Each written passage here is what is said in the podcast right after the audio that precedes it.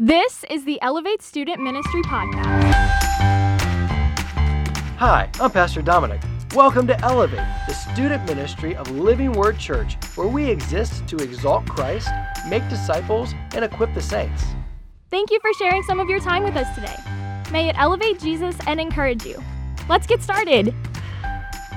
Well, tonight is quite a night. We are wrapping up a journey that the author of Hebrews has been on for nine chapters now. Through the first big chunk of Hebrews, he is defending that Jesus is superior to every other form of God's messengers to us. Jesus is superior to the angels, to the prophets, to Moses, to the priests. And then this second part that we're concluding tonight is that the covenant that Jesus brings is superior to the old covenant, the covenant under Moses, in every way. It has superior promises, it is a superior priesthood, a superior tabernacle. And tonight is part two that Jesus is the superior sacrifice, the one that ratified the covenant, the one that genuinely, permanently takes away sins. This is where we are beginning and ending tonight. And I'm excited to do it with you guys. Turn your Bibles to Hebrews chapter 9. But just knowing God, having salvation and inheriting the kingdom and being freed from sin and death stood alone and were not complete without the very perfect sacrifice. Hebrews chapter 9 is an illustration about a young woman who had left home. She had her own family. She was cooking her Thanksgiving turkey, and her husband questioned why she was cutting off the front of the turkey and cutting off the back of the turkey before she put it into the oven. And she said, I don't know, I've always done it. I always saw my mom do it. So she called up her mom and said, Mom, why did you always cut off the, the front and the back of the turkey before you cooked it? And her mom said, I don't know. That's what I always did. That's what my mom used to do. So they got grandma on the phone. Grandma, why did you always cut off the ends of the turkey? And she said, You guys have been doing that? I had to cut off the ends of the turkey to get it to fit in my stove. It's amazing we've become comfortable in tradition. It's something that we like to do, like we continue doing it even when it's not necessary anymore. For the Israelites, there was an attraction to the old covenant, to the old sacrifices at the big, beautiful temple with the profound rituals that the priests would go through. This is what they'd always done. This is what their parents had always done, and their grandparents, and on and on back. This is what they'd always done, and this is how they saw themselves as atoned by God. It was wrapped up in something beautiful. And whenever we have a checklist of something that we can do, then we feel satisfied when we've done it. I don't know about you, but when I get to a crosswalk with one of the buttons that gets the light to change, I push the button like 300 times. There's something about it. I can't just push it once. There's something in me that says if you push it, you need to push it more than once just in case the first one didn't like connect electrically, electrically. And just in the off chance that the more you push it, the faster it changes. For them, this was the sacrifices. This is what was comfortable and you better do it as much and as often as you can because if this is how we're atoned for for our sin, we want to make sure it takes. We want to make sure it's satisfying. And if we can get through our checklist and have done a really good job, we can be kind of proud of me too. But Jesus came to be a once and for all sacrifice. There was no need for repetition because all of these sacrifices that they repeated over and over again, that they found comfortable repeating over and over again, that they saw good in repeating over and over again, they actually, the repetition showed its flaw, not its goodness. The repetition showed that they never actually took, they never actually worked. They were insufficient to actually save sin which is why they're always having to be repeated. So let's pick up in Hebrews chapter 9, verse 24. We're going to cover a lot of scripture pretty fast tonight, but it's beautiful. And this is part two of what we started last week that Jesus is the superior sacrifice. Verse 24 For Christ has entered not into the holy places made with hands. We talked about this, the superior tabernacle, which are copies of the true things, but into heaven itself, now to appear in the presence of God on our behalf nor was it to offer himself repeatedly as the high priest enters the holy places every year with blood that's not his own. For then he, Jesus, would have had to suffer repeatedly since the foundation of the world. But as it is, he has appeared once and for all at the end of the ages to put away sin by the sacrifice of himself. So, nothing that is made by hands. Right here in verse 24, it talks about this holy place made by hands. This is the tabernacle, the tent that they set up. It was temporary, it traveled around. And whenever David, David's son built the actual temple, they moved everything in the tabernacle into the temple. But that temple was destroyed. And then they built another temple, and that one was destroyed. Anything made by hands is temporary and flawed. But Jesus does his work in a permanent tabernacle that is heaven, the very presence of God. So Jesus is the only high priest that was worthy, and he entered into the only place that mattered to give the only sacrifice, which was effectual to atone for sin. Now, it was to offer himself, but not repeatedly. This is our main theme for tonight. Jesus' sacrifice was once and for all. That's why it was superior to the old sacrifices. And this was the opposite of what they used to do, how they used to have to repeat them over and over and over again. Verse 27 And just as it is appointed for man to die once, and after that comes the judgment, so Christ, having been offered once to bear the sins of many, will appear a second time, not to deal with sin, but to save those who are eagerly waiting for him. So, just like the sacrifices had to be repeated over and over again, our author here is saying Jesus doesn't have to die over and over again. He was, he was truly man. He only died once. He only has to die once because his sacrifice is perfect. But he still has a role to play yet. He died as the perfect sacrifice. He offered himself to God as the perfect high priest in the perfect tabernacle. That is God's very presence in heaven. But Jesus still has a role. Let's look at it again. He says in verse 27 just as it is appointed for man to die once, and after that comes the judgment. So Christ, having been offered once to bear the sins of many, will appear a second time, not to deal with sin, but to save those who are eagerly waiting. Jesus has roles left to play. The first role is he's going to come back and he's going to get his people. There's going to be a resurrection, a resurrection of those who died ahead of us, and then those who are still alive, and he takes us. He returns and collects his people, and then he fits us for heaven. He makes us totally holy so that we can be in the presence of God where He is. But also, Jesus has the role of judge. And everyone will stand before Him. Those who believed in Him, He will save. But those who were, did not believe in Him, who rejected Him, He will punish. He will operate both as the one who's returning to get His people and also as the one who will sit as judge. This is a somber consideration. Scripture says that every knee will bow and every tongue will confess. That's believers and non believers. Because whenever we are in the very presence of holy creator, sovereign God, everything in us will either cry out that he is our savior or it will cry out that we have no savior. And it will be crushing. But nonetheless, we will confess that He is the Master, that He is God. Hebrews chapter 10, verse 1. For since the law has but a shadow of the good things to come, instead of the true form of these realities, it can never, by the same sacrifices that are continually offered every year, make perfect those who draw near. Here's the big flaw of the law it, it doesn't actually purify anything. Otherwise, would they not have ceased to be offered?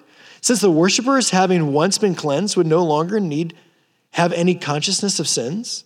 So if the law, if these old sacrifices, if they had did any good, why did they need to be repeated over and over and over again? Verse 3 But in these sacrifices, there is a reminder. So, what's the purpose of all these sacrifices? What's the purpose of the shadows of things, the types, the symbolism of them? Verse 3 In these sacrifices, there is a reminder of sins every year, for it is impossible for the blood of bulls and goats to take away sins. Imagine that I am in my clean pajamas and I sit down on the couch next to Jackie, having been taking this great shower. I was in there like half an hour, I shaved, I was great. And I sit down to Jackie and I'm like, that shower was amazing. It was so good. I don't think I'll ever shower again. That would be like the grossest thing that you could ever say while I'm sitting here smelling good.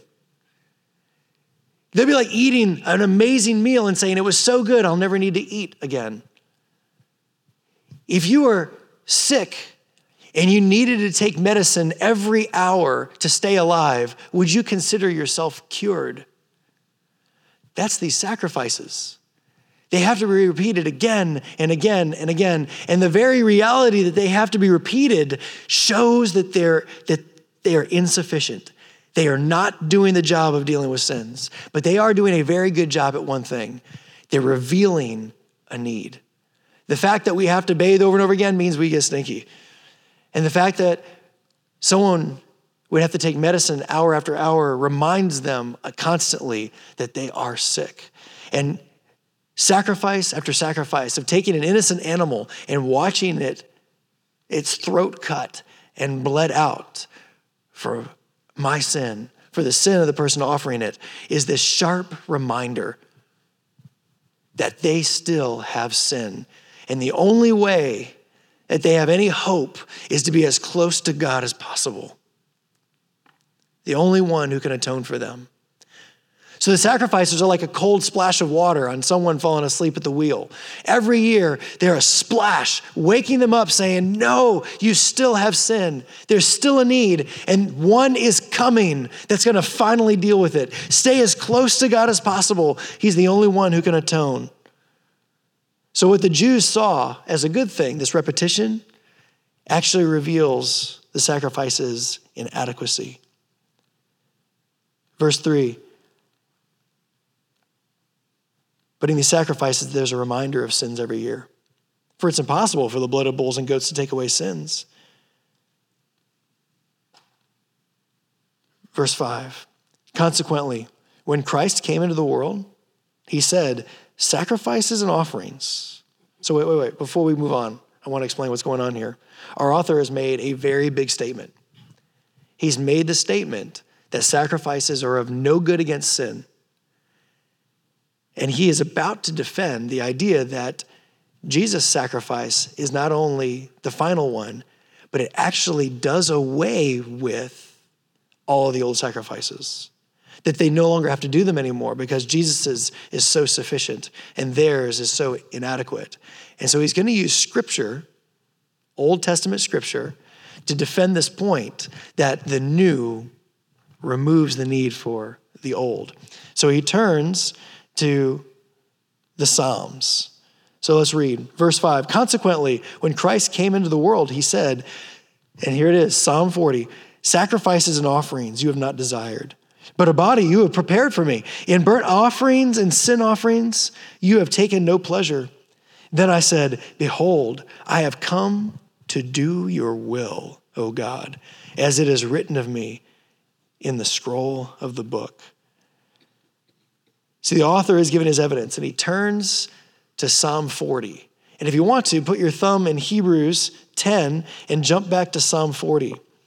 Because I want to compare what Psalm 40 says with what our author in Hebrews says.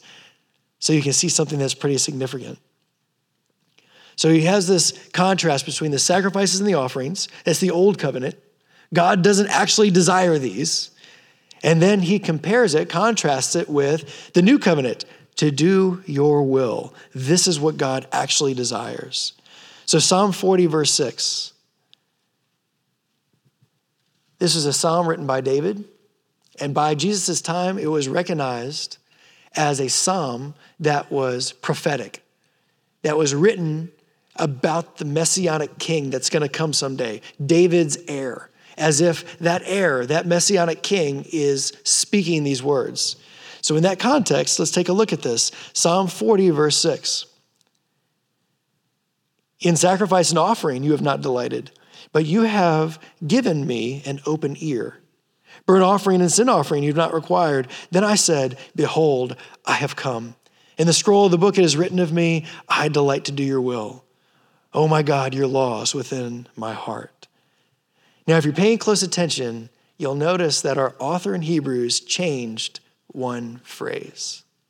Through the inspiration of the Holy Spirit, he tweaked it because he's going to answer how. In Psalm 40, verse 6, it says, In sacrifice and offering you have not delighted, but you have given me an open ear. In Hebrews chapter 10, verse 5, it says, Sacrifices and offerings you have not desired, but a body you have prepared for me. So, what does Psalm 40, verse 6 mean? You have given me an open ear. It literally means you have dug out my ears. So imagine someone's ear full of clay and they can't hear anything, and you're digging the clay out of their ears so they're able to hear again. In Psalm 40, verse 6, it's contrasting sacrifices and offerings. They're not pleasing you, but I desire to do your will. But how can I do your will if I can't hear your instruction or your command? If someone knocks on the door and you don't hear the knock, you can't respond to the knocking. If a parent or an authority figure says, I need you to do this, but you don't hear them, you can't be obedient. And so in Psalm 40, verse 6, he's saying, You have opened my ears so that I can be obedient to you. How will this Messiah, how will the Son be obedient to God? Hebrews chapter 10, verse 5 answers that question. Sacrifices and offerings you have not desired, but a body you have prepared for me. John 1:14 says, "The word became flesh and dwelt among us, and we have seen his glory, the glory as of this only son of the Father." How does the Messiah do God's will? He took on a body, flesh and blood. God gave Jesus human ears to listen, and he gave Jesus human hands to obey. John 6:38 Jesus is speaking and he says, "I have come down from heaven not to do my own will, but the will of him who sent me." You see, Jesus had a human heart, a human mind, and a human body, and he perfectly obeyed God's will in every way. Romans 5, verse 19, is contrasting Adam having sinned. And because of Adam's sin, death came in to humanity. Adam was our representative. And so God sent his son as another representative. And through his son's obedience, his perfect obedience, being truly God and truly man, sin was dealt with. Romans 5:19 For as by one man's disobedience the many were made sinners so by the one man's obedience the many will be made righteous Jesus did what we couldn't do A body you have prepared for me in burnt offerings and sin offerings, you've taken no pleasure. Verse 7 Then I said, Behold, I have come to do your will, O God, as it is written of me in the scroll. We have a thousand years of prophecies of God. Actually, more. I think it's like 1,500 years of God's prophecies, all the way back to the beginning of time, if you want to count Genesis 3:15. Jesus was written about. Jesus became flesh. And Jesus obeyed the Father perfectly. Verse 10. Oh, verse 8. When he said above, You have neither desired nor taken pleasure in sacrifices and offerings, and burnt offerings and sin offerings. These are offered according to the law. Verse 9. Then he added, Behold, I have come to do your will. He does away with the first, that's the old covenant, that's the sin offerings, the sacrifices, the animals, in order to establish the second based on obedience, based on God's will. Verse 10 And by that will we have been sanctified, and through the offering of the body of Jesus Christ once and for all. Now, that word body here is referring back to verse 5, which you can see above. Sacrifice and offerings you have not desired, but a body you have prepared for me. So, what does Jesus give as a sacrifice? He gives what? He gives his own body, he gives all he has. 2 Corinthians 5:21 says for our sake he God made him Jesus to be sin who knew no sin so that in him we might become the righteousness of God. His perfection takes the place of our imperfection. Verse 11. And every priest stands daily at his service, offering repeatedly the same sacrifices, which can never take away sin.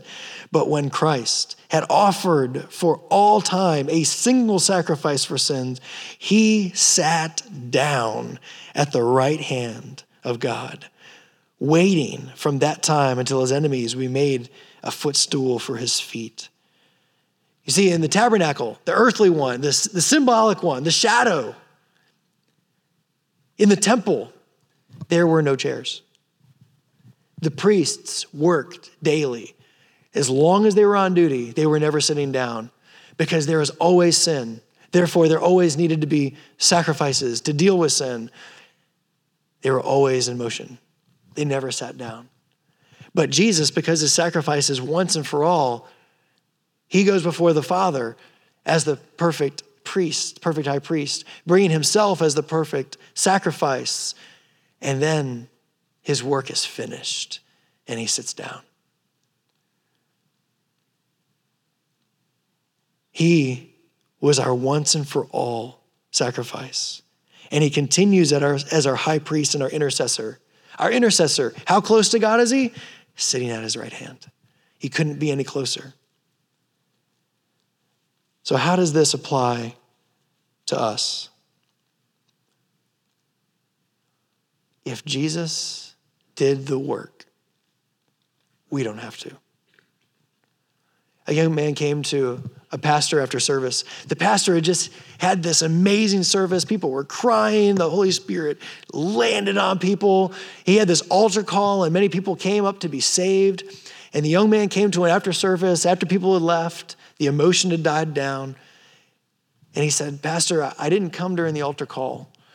What do I need to do to be saved? And the pastor said, Nothing. Well, what do you mean? Well, I mean, is it, is it because it's too late? I, I can't. Nothing. There's nothing you can do because Jesus has done it all. You just respond in faith and believe that His work was enough, that His obedience was sufficient, that He is worthy before God as your representative. There's nothing left for you to do. If, if you're in this room and you're relying on being good enough, there's like this wacko line in Home Alone 2. Remember a kid goes to New York? Anyone? It's okay. And like this homeless lady tells him, Did you know a good deed erases a bad deed? Like, no. If you're relying on trying to do enough good stuff to please God into heaven, you are leaning toward old covenant ideals. That you've got to have enough sacrifices and enough good things, and you've got to please God enough. And that gives you one of three ways of living, and they're all miserable. The first is that you live in stress frantically working your whole life and never sure if it's enough because you're trying to please God with your works. You're trying to buy your salvation by being enough. The second way you can live is you can live proud because you feel like you've succeeded. You've figured out what God's bar is, the one you created, and then you've lived up to it, and great job, me. So I can walk in pride. Or third, you live discouraged because you've set the bar that you think it is. You've tried to meet it, and after time and time and time again of failing, you're discouraged and give up. So you live anxious, you live proud, or you live defeated. Climbing the ladder of good works to try to reach God is like climbing your mom's step ladder to meet the moon. All the good works and the length of your body is all you've got to reach an infinitely distant goal. Because God's bar is not as low as you think it is. His bar is perfect holiness. And none of us, and no one who ever lived, could reach that bar except God Himself, who put on a body so that He could die as the perfect sacrifice and represent us as the perfect high priest in the perfect tabernacle of God's presence so that we would be counted righteous. And yet, being counted as worthy before God, we still have an offering to give. Hebrews 10, let's pick up in verse 14. For by a single offering, he has prepared for all time those who are being sanctified. He has perfected, sorry. For by a single offering, he has perfected for all time those who are being sanctified. We're coming back to that verse. That's, that's so interesting. Verse 15, he's going to defend this idea. Let's come back to it now verse 14. We have a paradox here. The paradox is by a single offering, he has perfected, past tense, done, finished, complete. For all time, those who are being active, happening right now, moving forward, sanctified. It's a both and. When you commit your life to Christ, his sacrifice is sufficient that you are bought and paid for. You are a son and daughter of God for eternity, and you can rest in that. And between now and eternity, between now when you stand before God, He is also saving you through sanctifying you. He is chiseling away everything that it doesn't look like Him. Everything that is not his perfect holiness, he is working on, stretching, molding, chiseling to make you more like himself. We call that sanctification. He is holifying us, he is setting us apart more and more and more every day. So we are both perfected and we're being sanctified, being perfected. God is constantly doing surgery on us. Paul calls this putting to death the flesh. And God does this by regularly bringing to mind those things that we need to put on the altar as our offering. And then our author here brings scriptural support to this weird paradox. Verse 15 the Holy Spirit also bears witness to us for after saying, This is the covenant that I will make with them after those days, declares the Lord, I will put my laws on their hearts and write them on their minds. Your hearts and your minds, that's where you function from. That's where you're actively living from. So God's law is transforming at work, living through us. Verse 17, then he adds, I will remember their sins and their lawless deeds no more. So it is done and being done at the same time. God has finished his work through the perfect sacrifice, and he is working in us towards being holy. Verse 18 For where there is forgiveness of these, there is no longer any offerings for sin. But we still have an offering to bring. And it is beautiful. Let's keep going in verse 19. Therefore, brothers, since we have confidence, and this is all wrapping up, this is closing his argument that he's been doing since chapter one, tying all the loose ends together to make his one big final point. Therefore, brothers, since we have confidence to enter the holy places by the blood of Jesus, Jesus is our forerunner into the presence of God, by the new, talk about the new covenant, and the living way that he opened for us through the curtain, talking about the curtain of the Holy of Holies, that is through his flesh. So when Jesus was torn, it was just like the curtain of the temple being torn. And since we have a great high priest over the house of God, let us draw near with a true heart and full assurance of faith, with our hearts sprinkled clean from an evil conscience and our bodies washed with pure water. The culmination of this whole thing, all of this argument for nine and a half chapters, is so that God's people can draw near into God's presence. How does it happen? Through all that we've talked about our perfect high priest, a perfect sacrifice, and a perfect tabernacle under a new covenant. It all culminates to the single purpose. God's rescue mission is finished at the cross. When Jesus says it's finished, he means God's work from Genesis 3:15 is done now.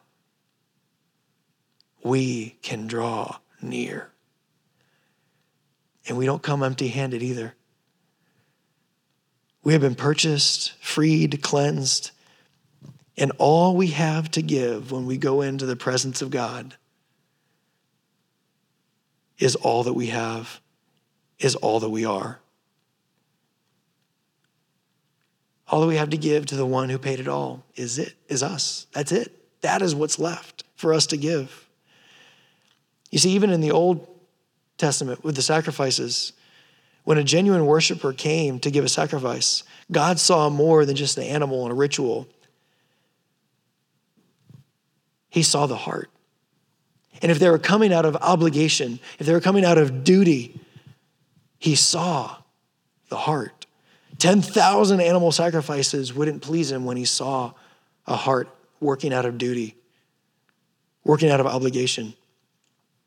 Think for a second if I bought my wife flowers for Valentine's Day, and I bring the flowers to her, and they're just beautiful. And she's glowing, she's all excited, and she just wraps them up. Oh, thank you so much. This is great. What if my response was, well, it was Valentine's Day, so it's the right thing to do? Right? Or what if my response was, oh, good, I'm glad I came in. I, I have a, a, repeating order for, Mar- for Valentine's Day with the flower shop. right? But what if my response was, you're absolutely welcome. When I tell you I love you, I don't say it out of habit, I say it because I adore you. The heart's different. My wife can sense the heart's different. When, when people would bring their sacrifices, even in the old covenant, it was never about the ritual, it was about their heart. God took great delight in the sacrifices of sincere worshipers. He called their, their sacrifices, yeah, the animal sacrifices, the one that, that are just symbols and shadows, he called them a sweet and fragrant incense rising up to him. And it wasn't the animal, it was their hearts that were the incense, that were beautiful to God. His delight wasn't in the animal, was delight was in the obedience. When we come before God, the offering that we have, the only offering that we have in God's presence is the obedience of giving ourselves. And our obedience doesn't earn our salvation. Our obedience is a response out of joy for our salvation. Romans chapter 12, verse 1 says this I appeal to you, therefore, brothers by the mercies of God to present your bodies. Think of all that we talked about over these past months to present your bodies as a living sacrifice. Wait, what did Jesus do? He was our forerunner. He presented his body as a living sacrifice for God. How was Jesus obedient?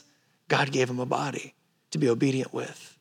And what is Paul saying to us here? He's saying, follow your leader, Follow your king. By the mercies of God, present your bodies as a living sacrifice, holy and acceptable to God, which is your spiritual worship. How do we go in to God's presence? We go in giving the only offering we have, our obedience, our worship from a heart full of love and of joy. Worship is making all of yourself your gift to God. Our lives are an altar, and every thought, every word, every action is laid on this altar. Every sin, every habit, every obsession, every idol we lay on this altar. Everything that we are, we lay out before God. And this is our holy and acceptable worship. My question for you tonight is Is your obedience to God a checklist to try to keep God from being mad at you? Is your rejecting sin a killjoy obligation that you've got to do because your Heavenly Father is going to be checking your report card? Is praying or reading your Bible or giving offerings or showing up on Sunday, is that just your way of paying dues to keep your heaven membership? Or does your choice to reject sin, to chase righteousness, to pursue a relationship with the Lord, does it come out of a heart of doing, of delighting in doing God's will? Do you love to please Him? I promise you, everything that you lay on that altar is worth giving up. Jesus says, if you would come after me, pick up your cross daily, your instrument of death, pick it up daily. The thing that kills our flesh, that sanctifies us, that, that chisels away all the things that are not of God, pick that up daily and follow me, follow my example of being a living sacrifice. Because whoever would try to save their life will lose it, but whoever loses their life for my sake will keep it. Whatever we lay on the altar is a wonderful trade for all that God offers. There was a youth group, and they went out to play the game bigger and better. If you're about to graduate, you're going to get a book with this story in it. And bigger and better means that you knock on someone's house and you show up with a paper clip or a nickel or something like that, and you say to the people that answer the door, first of all, I'm, I'm not, you know, Jehovah's Witness or selling you insurance, but I would like to trade what I have in my hands for something bigger and better. And so they would see your paperclip and they might trade you a notepad or they might trade you a, can of Sprite or whatever it is, and they trade you something bigger and better than what you have. So you take that object and you go to the next house, you knock on that door. I will trade you for something bigger and better. And you just watch this thing grow. And by the end of the night, the youth group is going home with like TVs and mattresses and all kinds of crazy stuff. And one man, one young man, left the game with a Dodge pickup truck. Which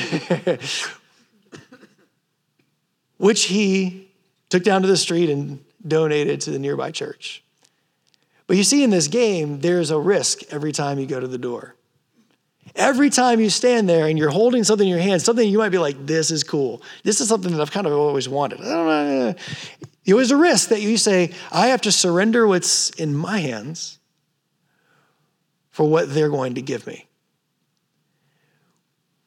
We come to God so many times, we, we, we come up to the, to the altar, the altar that we're supposed to lay ourselves on as living sacrifices, and we go like this Here, God, you can have all of this,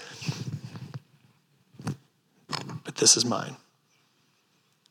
I want you to have all of me, but when the doors are closed, this is mine. You can have everything, but I want control in this area. You're king over everywhere else, but this one I want control in. You can have my money, but you can't have my thoughts. You can have my friendships, but you can't have my boyfriend or girlfriend. What is it that you're so afraid to surrender? I promise you, if you will let go of whatever that is that you've been afraid to sacrifice, God is either going to take it from you for your good because he has something bigger or better, or he'll give it back to you because that was good and from him to begin with. And I'll tell you something a little bit nerve wracking. Whatever you're holding on to that you don't want to put on the altar is fair game for the devil to use against you. you can't hold it tight enough that he can't get in and use that for your destruction. But whatever you lay on the altar is untouchable by the enemy, and it is at the mercies and the work of God's glory and your good. What is it that you're so afraid to let go of? Are you willing to take the boyfriend or girlfriend relationship and put on the altar and say, God, is this of you? If not, you can take it. Are you willing to take your relationship with your parents? I've always wanted to like not do whatever they're asking you to do and put that on the altar and say, God, either take it or sanctify me, give it back to me, however you want this. What is it you're so afraid to put on the altar? And I'm telling you, whatever you will not let go, if it's that boyfriend or girlfriend, that's where the devil's going to work. If it's your phone, that's where the devil's going to work. If it's your mouth, that's where the devil's going to work. Whatever you will not lay on the altar for the Lord, you're surrendering that for your enemy. But what you lay on the altar, God has so much more. For whoever loses their life for my sake, whoever gives it away, whoever makes this a living sacrifice, they will get everything.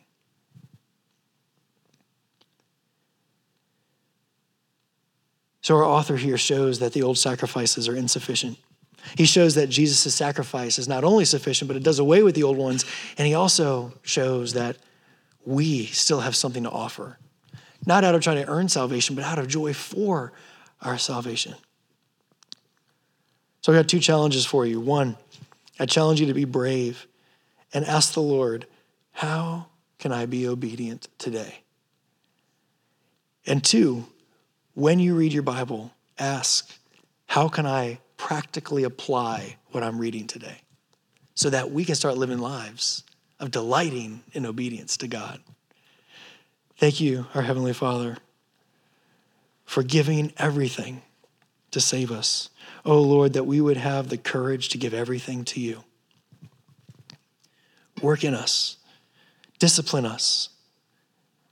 Lord, I don't know if on this side of heaven any of us will ever fully be sanctified or laid on that altar. But thank you for the joy that we don't have to do that to be saved, that we can do that out of a heart of joy. And your Holy Spirit, who is the Spirit of holiness, will sanctify us to convict us and give us the, the power to surrender more and more every day. I love you, Lord. Bless our e groups, bless the leaders, help them have good conversation and good discussion. In Jesus' name, amen. Thanks for listening, and a special thanks to all of you who have subscribed, shared episodes, and left reviews. If you would like to learn more about Elevate, you can visit us at iloveelevate.com and follow us on Facebook and Instagram. Thank you for everything you do that brings faith, hope, and love to the world around you. Now go, follow Jesus.